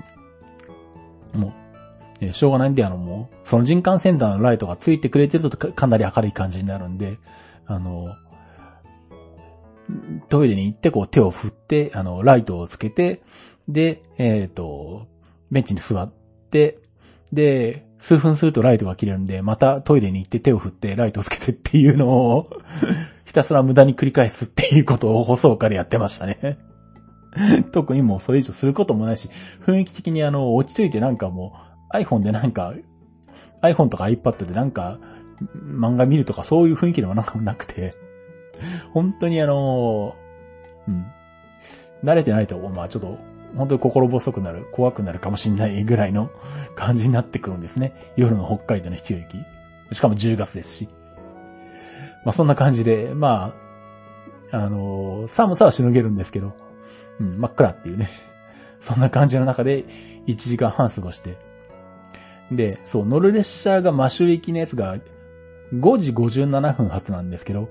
そいつが来る10分前ぐらいにやっとライトがついたのかな、確か。そんな感じでですね。うん。真っ暗でしたね、ひたすら。で、まあ、えー、やっとマシュ駅が来てですね。で、マシュ生まで着いて。まあ、こう昔、手鹿川っていう名前の駅だったんですけどね。まあ、南独駅名で有名だったんですけど、30年前にマシュに改名されてたらしいんですけど、全然気づいてませんでした。今回初めて気がつきました。で、そこからまあ、ホテルまで歩いて、まあ、えー、泊まると。ここでもね、ホテルの、まあ、これチェックイン時じゃなくて、えっ、ー、と、チェックインして一回落ち着いて、で、なんかまあ、食べに行くかと思って、店を調べて、まあやってるかどうかわかんないけど、とりあえずやってそうなところ、当たりをつけて、で、まああとホテルのフロントに寄って行って、どっか店やってますかね？みたいなこと話したら、あ、食事行くんならクーポン券がありますよって言って出してくれて、えっと、食事だけだったら1000円引き。で、お酒飲んだら2000円引きになるクーポンか。を出してくれて、で、ちょうど行こうと思ってたところがそのリスト、対応リストに入ってたんで、じゃあそこに行こうかと思って。まあお店、なんだ、そのホテルのフロントの人も、まあ、紙に一覧表で対応の店、あ、ここだったら対応してませんみたいな感じで言ってくれたので、それが8時半ぐらいだったのかな。で、一応、営業時間10時とかになったんで、まあ、じゃあ行くかと思って。特にお店の人も何も言わなかったんで、やってるもんだと思って行くじゃないですか。やってなくてですね。しかもあの、もらったクーポンにどこの店だったら対応してるとか一切書いてなく、しょうがないから、手鹿課長のホームページに見たら、載ってるかと思って、手鹿課長のホームページに見ても、対応店舗載ってなくてですね。ホテルのフロントに行ってかあの紙を見ないとわからないっていう。もう、戻る気にもならず諦めて、セブンイレブンに行ったんですけど、セブンイレブンの向かいに喫茶店兼、まあ、レストランっていうほどでもないな。まあ、あの、食事も出してる喫茶店みたいなところがあって、そこやっててですね。まあ、そこに、あの、かなりこう、地下だったんで、しかも入りにくい感じだったんですけど、まあでもちょっとダメ元で他に選択肢はないし、うん、あの、まあコンビニエリアマシかと思ってね、降りていったら、まあおばちゃんがいて、うん、あの、まあ、ちゃんと営業してて、まあ食事もできるみたいだったんで、食べたハンバーグスパゲッティというのが食べたのかな、確か。えら美味しくてですね。しかもハンバーグがあの、なんだ、その辺のファミレスとかで出てくるあのスカスカのやつじゃなくて、すっごいちゃんとしたハンバーグで、あ、これ、また食べたいなと思うぐらい。もううちの地元に出店してほしいぐらいな感じで。うん。あのー、まあ、これも、トゥゲッターにまとめた写真に載ってますけど。今見ても美味しそうなミート、ミートソース、ハンバーグスパゲッティ。900円。うん、これ900円は本当に、あの、まあ、マシューに行く人が、どれぐらいいるかわかんないですけど、これを聞いてる中に。マシューに行ったらこのお店。これね、ポプラっていう名前なのかなえっ、ー、と、まあ、セブンイレブン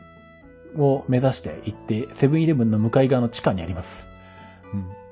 ちょっと、あの、看板がわかりにくいですけど。多分この、この感じだと何食べても美味しいんじゃないかなって感じがしますけどね。うん。本当にまた手鹿が行くことがあったらもう一回行ってこれ食べたいぐらいの勢いですね。うん。あの、これは本当に良かったんで、まあクーポン券は使えなかったですけど、満足しまして。えっと、まあそんな感じでマシューに泊まって、えー、っと、翌日20日水曜日。最終日から1日前なんですけど、えー、っと、行きたいのが釧路湿原と、それから茅沼という駅。で、泊まりは網走ですね。まあ、12時17分の知床マシューっていう、観光列車風の名前ついてるけど単なる普通っていうね。快速でも何でもない。あ、一駅通過するのか。でも、あの、快速だから通過するんじゃなくて、あの、秘境駅で利用客いないから通過 してるだけだと思うんですけど。多分これ知床マシューって名前ついてなくても、多分、あの、ただの普通でも追加してるんだろうなっていう感じで、うん。まあ一応名前だけついてる、雰囲気だけ出してるっていう観光列車なんですけどね。車両もキハ54かなんかじゃなかったっけ？普通に。特別感何もないんじゃなかったかな？この車両は。そうですね。ヘッドマークだけついてます。あ、一応快速っていう、あの、種別表示出してます。でも、えー、一駅しか通過しませんっていうね。なんちゃって快速、なんちゃって観光列車、みたいな。の知床マッシュに乗りまして、釧路湿原に1時間ぐらい着きまして。釧路湿原は本当に釧路湿原の入り口で、まあ、ここもロッジ風の待合室があって、で、ただなんだ。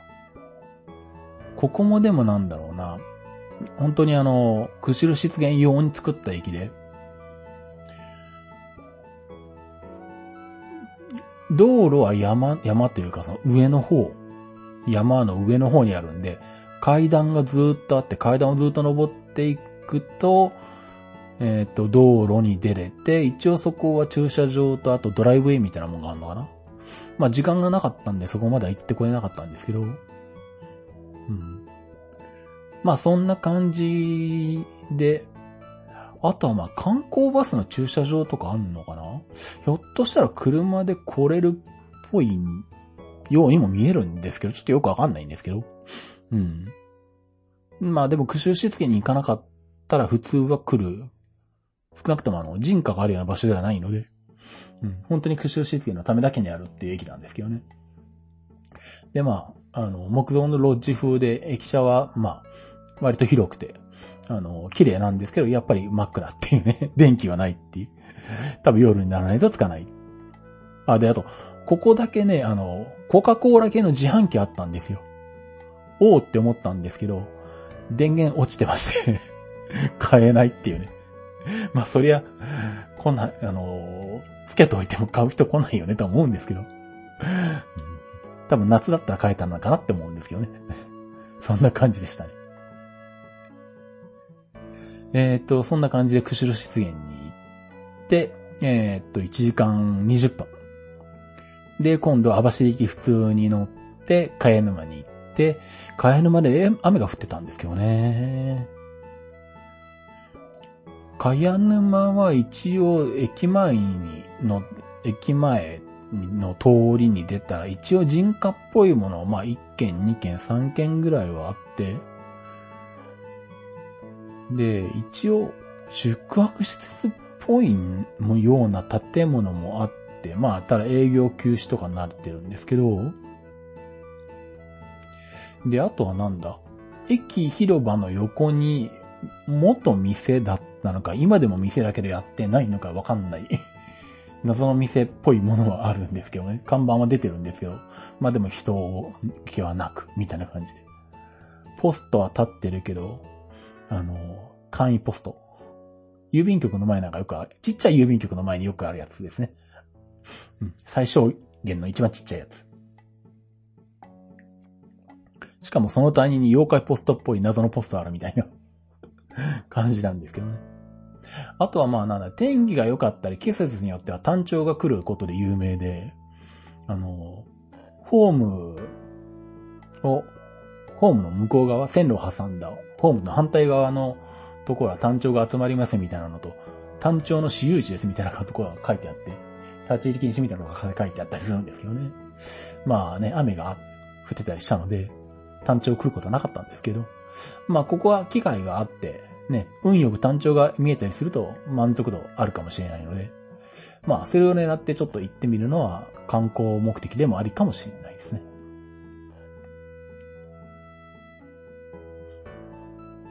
で、えー、っと、まあそんな感じで、えー、茅沼に、えー、1時間、あ、1時間はないな、50分ぐらいか。あ、違う、1時間50分か。1時間50分いまして、そんなとこで。うん、で、えー、っと、網走行き普通。で、そこの茅沼で自分の予定を改めて見直してて、ふと気がついたんですけど、この茅沼から網走に行く普通列車、乗車時間が3時間1分あるんですよね。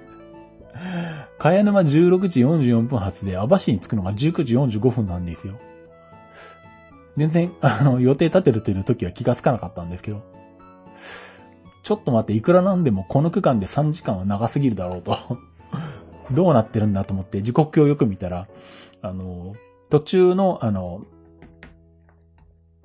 えっ、と、知床車里で20分以上停車がありまして、26分停車かな。うん。あ、なんだ。こんなとこで30分近く停車してるじゃんっていうことに気がついて。で、じゃあなんかないのかと思ったら、あの、駅前にセイコーマートがあるのか分かったんで、あ、じゃあセイコーマート行こうと思ってですね。知床シャリーで、えー、長時間停車を使って、えー、駅前のセイコーマートで買い物するみたいな感じになりましたね。で、まあ、網走には定時に着きまして、19時45分。で、前に網走に来た時も泊まった駅前の、あの、東横インに泊まると。いうことでですね。ここの東横イン、確か安いんじゃなかったかな ?3980 円とかしなかったっけ？まあまあね。まあ、この冬ですし、シーズンオフですし、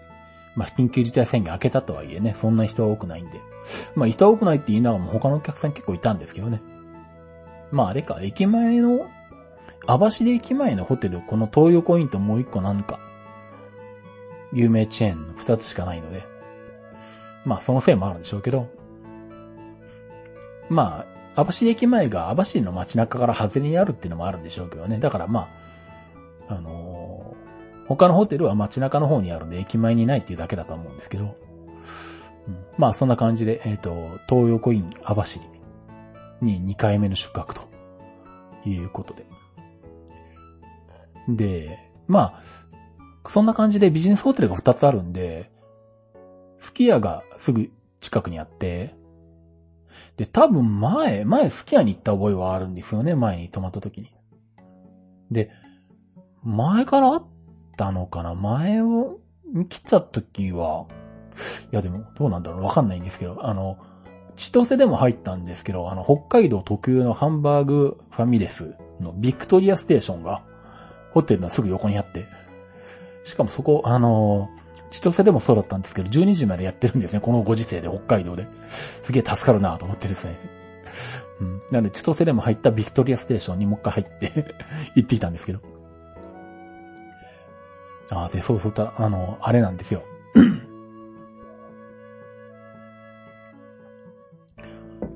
そう、あの、釧路湿原の駅で、さっき言ったその階段を登って、あの、道路に出ようというところまで、まあ、登っていったんですけど、たまたまそこでまあ雨が濡れていったのもあって、あと階段の幅があの僕の歩幅に合ってなくて、微妙にあの歩きにくい歩幅になってるのもあったりとかして、あの、転んで膝打ったんですね。で、膝が痛くって、湿布欲しいんですけど、まあ、なんせ網走駅前はそんな感じで、あの、すき家とビクトリアステーションとホテル2個はあるけど、あとコンビニも何にもないっていうところで、で、ドラッグストアで一番近いところはどこですかってホテルのフロントで聞いたら、徒歩15分くらいで言われて。しかもその時雨降ってて、しかも風も結構強くて、その中をこの痛い足では行けないなと思って。まあ、セブンイレブンなら5分くらいで行けるんで、あの、でも結構ね、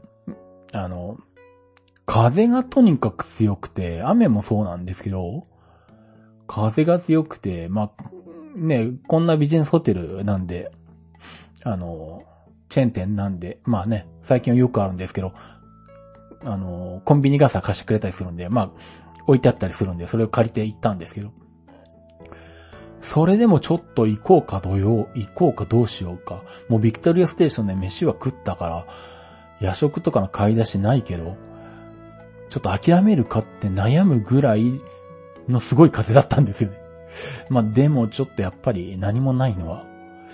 夜お腹空いたりとか、あとはまあね、アルコール系とかも、ホテルの中でも全然売ってないし、うん。まあちょっと何もないのはちょっと心もとないに、まあ行こうかと思って行ったんですけど、行きは向かい風で、風すごくてもう、ほぼ前に向かって傘を差すみたいな感じで。で、まあ一応それでもセブンイレブンにたどり着いて買い物して、で戻ってきたんですけど、帰り、まあ途中に川があるんですけどね。川の橋の上で突風が吹いて、そしたらコンビニ傘が一瞬にして壊れてですね すごい。多分瞬間風速としては結構なもののだったと思うんですけど、あの風は。うわ、やばいなと思って、もう、まん濡れながら歩いて帰ってきましたけど。そんな感じでしたね、網走は。まあそんな感じで、えっ、ー、と、まあいろいろありましたけど、網走に泊まって、まあ最終日を迎えまして、まあ翌日最終日、まだ行く駅があってですね、西目万別と原生海に行って、で、その後女満別空港から帰って、その日のうちに静岡のうちに帰るっていうね。さすが飛行機だなと思うんですけどね、こんな予定が組めるっていうね。で、ただ、あの、まあなんだ、まあ西目万別と原生会員に行くんですけど、で、西目万別って、あの、女満別空港の最寄り駅ではあって、空港から2キロぐらいなのかな、距離として。ただまあ当然列車で行って列車で帰ってくるほど本数が走ってるわけでもないんで、最初の予定では西目万別まで列車で行って、で、撮影パッと終わらせて、で、多分、女満別空港にはタクシーが常駐してると、だろうと。さすが空港だし、と思って。その空港からタクシーに来てもらって、タクシーで網走まで行って、えー、っていう予定を考えてたんですけど、そこで、あの、なんだ、リスナーさんからツイッターで連絡もらいまして、うん。あのよかったら送りますって言っていただけて、本当ありがたいことなんですよ。本当ありがとうございました。あの、助かりまして。はい。そんな感じであの、リスナーさんに西目万別駅に迎えに来ていただきまして、車で網走まで送っていただくというですね。まあね、本当あの、お食事とかできたらよかったんですけど、乗り継ぎの時間とかであんまり余裕がな、余裕がなくてですね。まあ、なかなかゆっくりお話できなかったのは、ちょっと申し訳なかったんですけど、まあ、車の中でお話いろいろさせていただいて、まあ、あの、ね、また、そっちの方に行く機会があれば、また良ければ、あの、ね、お話とかさせていただければね、時間あればお話しさせていただければって思いますけど、まあ、本当お世話になりました。ありがとうございました。まあ、そんな感じでですね、えー、送っていただいて、網走に戻ってきまして、で、網走から原生会員に行くんですけど、えっ、ー、と、代行バスなんですね、これが。列車はもう走っているんですけど、時間帯によって代行バス。まあ、車線、あの、補線の関係なのかな。うん。で、まあね、代行バスもそうさなかなか乗れるものではないので、うん。まあ、この網走から原生会員までこの代行バスで乗りまして。代行バスも面白くて、まあ地元のバス会社に委託されてるんですけど、あの、バスガイドさん、車掌さん代わりなんでしょうね。バスガイドさんが乗ってるんですけど。で、まあ、代行バスだから JR の駅に今寄っていくんですけどね。でも、駅の場所が、要はバスが前に必ずしもつけら、つけるような場所があるとは限らないので、駅によってはその国道沿いのところにバスが止まって、で、駅に待ってるお客さんがいないかを確認しなきゃいけないので、そのバスガイドさんが歩いて駅舎まで行って、確認して、お客さんがいないかを確認して、戻ってきて、で、発車するっていうね。それを何回か繰り返しつつ、原生会員まで着くっていうね。なんか、このバスガイドさん大変だなと思って、ね、しかも雨降ってるしっていうね。そんな中歩いて、あの、結構駅によってはちょっとさ、あの、階段登らないといけないようなところもあったりとかしてですね。大変な感じなんですけどね。この仕事意外とハードとかも言いながら うん、乗ってましたけどね。まあなかなか代行バスもいろいろあって面白いですね。うん。まあそんな感じで代行バスに乗って原生会員に着きまして。で、まあ原生会員というだけあって、あのね、原生会員の向かい側というのかな。観光、まあここの駅に列車とかバスで来て、歩いて原生海を観光することもできるし、あと、まあ、海側を見れる展望台みたいなところもあるんですけど、まあ、その辺も行ってきたんですよね。原生海の中はさすがに行ってないんですけど、時間的にももう、夕方なので。で、まあ、ただそんな観光地だけあって、お土産屋さんというか、なんちゅうんだ？お土産屋さん兼、待合室兼、オンシーズンだったら案内所的な役割もすんのかなまあお店があって、座れるところがあって、まあ、お土産販売兼、ちょっとしたなんだ。まあ、うどんとか、たこ焼きみたいなのとか出してるお店とかもあって。んで、着いた時はやってて、まあ、あの、おばちゃんとかもいて、あの、声かけられて、どうこれみたいな感じで 営業されたんですけどああ、じゃあやってるから、ここで後で、あの、うどん食べようとかも言いながら、とりあえず、あの、ちょっと、展望台の方とか行ったり、駅舎の方とか行ったりして、撮影しようとか思って、で、終わって、行ったら、あの、もうしまいかけてるみたいなね もうあの、どう考えてもうどん出てこない みたいな感じになってて、一応聞いてみたんだけど、もう終わりですとか言われて、ああ、みたいな。しまった先に食べとけばよかったとか思ったんですけどね。うん、まあ、やっぱりあの、この季節なんで早く閉まっちゃいますね。あらゆるものがね。で、建物もものが締め切っちゃってですね。建物にも入れなくて。うん、まあ、まあ一応原生会員も駅舎はあって、相変わらず真っ暗なんですけど あの、日没の時間にライトつけてくれと思うんですけどね。日没になってもライトつかないっていうね。ずっと真っ暗っていうね。まあ途中でライトついたんですけどね。そうで、これで、まあこれで予定のは全部終わりで、駅訪問、秘境駅訪問は全部終わりで、で、あとはもう何あの、網走駅前網走駅まで列車で行って、そこからバスで、メバン別空港まで行って飛行機で帰るばっかりなんですけど、そしたら、なんだ、あの、無線で、あのー、放送が入ってですね、乗る予定の列車が鹿と衝突したため、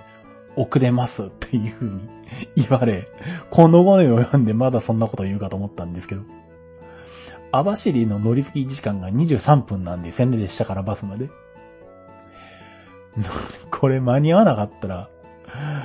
どうしたらいいんだろうっていう。まあ本当にこれね、ドキドキでしたけど。まあでもあの、割とすぐに放送が入って、あの、まあ遅れはあるけど、あの列車は発車しまして10分遅れみたいな感じで放送連絡が入ったので、そうするとまあ23分あるからまあいけるか。ということで、えー、胸をなだ、なで下ろしつつ、ただ、時間に余裕があったつもりだったんで、ホテルに荷物置いてあるままなんで、ホテルから荷物引き上げなきゃいけないんですよね。まあ駅前だし13分ありゃいけるけど、まあでも焦りますよね、それはね。しかもあれなんだ。そうそう、あの、バス停の位置がわかんなくて、路線バスのバス停と別になんか乗り場があって、まあ、で、前日はそんな雨でお風だったんで、時間もなくて、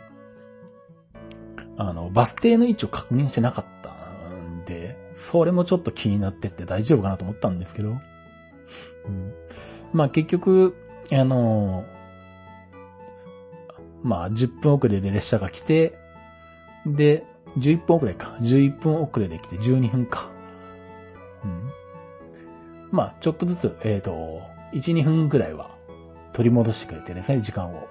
で、網走で14分あって、で、一応駅で、あの、空港行きのバスのバス停の場所を聞いて、まあ聞いたらなんかスキヤの前みたいな話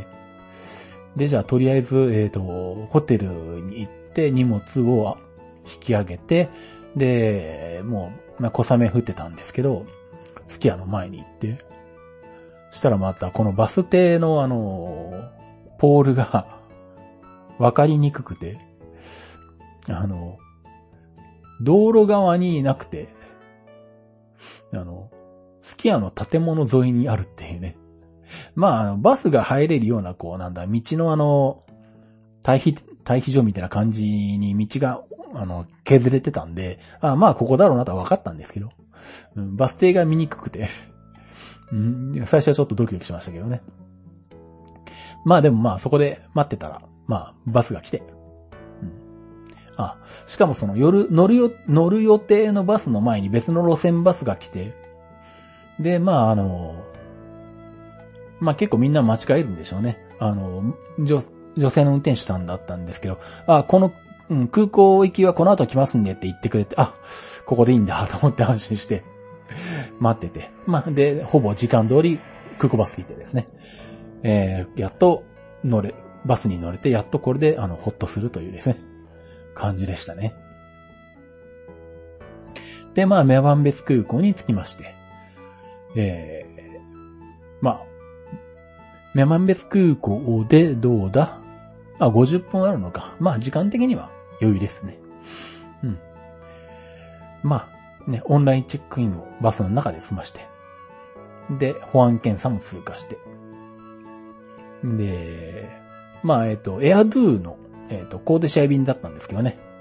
まあ、アナ便として、あの、マイレージでチケットは取ってあったんですけど。えっ、ー、とね、737-700なんですよね。いつもだいたい737-800ばっかり乗ってるんで、737-700は久しぶりだよなと思って。何が違うんだっけとか思いながら。多分当時はウィキペディアで調べたと思うんですけど忘れました。違いは。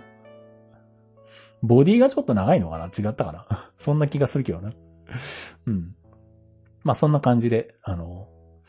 多分随分久しぶりな感じの737-700のエアドゥで羽田まで帰ってきまして。あ、そうか。今日、今回はあれか。最初の方であの、帰り名古屋って言いましたけど、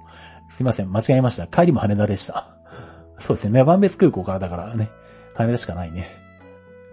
うん。で、まあ、えっ、と、無事に羽田に着きまして。まあ、遅れることもなく着いて。で、まあ、当初は、あの、時間的にどうかなと思ってたんで、あの、まあ、品川から最終の新幹線を、まあ、エクスプレス予約で予約してたんですけど、まあ、結局羽田に着いた時間で荷物も引き上げて、で、新横浜行きのリムジンバスにまだ間に合う時間だったんで、あ、じゃあ、だったら新横浜から帰ろうと思って。うん。で、えっ、ー、と、まあ、そうすると、新幹線も一本早くて光に乗れるんで、まあ、それに乗車変更してですね。うん。で、光で静岡に帰ってきたと。いう感じなんで、もう11時過ぎにはうちに着きましたね。ということなんで、まあ、えー、昼に網走を出て、飛行機2つ回って、11時、夜11時には、えー、うちに帰ってこれるという、まあ飛行機ってなんて便利っていうね。まあ、あの、鉄道を、まあ飛行機に行くにしても、まあ飛行機の存在は欠かせないですね。やっぱ飛行機は助かりますね。そういう意味ではね。なんでまあ、あの、今なかなか大変ですけど、航空会社も頑張ってほしいなと思いますけどね。で、まあ、願わくば、あの、アナも、あの、静岡便を復活させてほしいなと思うんですけど。今んとこ運休してて、まあ、あの、年末年始に沖縄戦だけ飛ぶのか？んな感じなんですけどね。通常は何も今飛んでない状態で FDA しかないという感じになってるんで。まあね。まあ、それでも FDA があるだけ楽ですけどね。あと FDA が新千歳便も飛ばすと。で、岡玉便、岡玉便も通年飛ばすって言ってたの？札幌線2便もあるっていうんで、まあね、マイレージ使えないってことを除けば、かなり便利になってるっちゃなってるんですけどね。FDA が熊本、福岡、鹿児島？北九州は運休になったのか？あと、出雲とか。結構路線増やしてるんで、うん。今後は乗るかもしれないですね。まあ、そんな感じで。はい。まあ、という感じで、まあ結局なんだかんだ、2時間か。まあいいや。まあいっぺんに配信しましょうね。まあということなんで、まあ、えー、北海道の飛行機、えー、残り全部行ってきたということで、えー、これで、うん、突然廃止と言われてももう大丈夫っていうね、形になりました。はい。まああと、えー、っと、まあ、最初の方にも言いましたように、あの、タロケン裏チャンネルで、あの、実験的に、あの、生配信とかを、ライブ配信とか、YouTube ライブとかやるので、まあ、えっと、ね、決まったら、YouTube じゃない、えっと、Twitter とか、Facebook とかで告知はしますけど、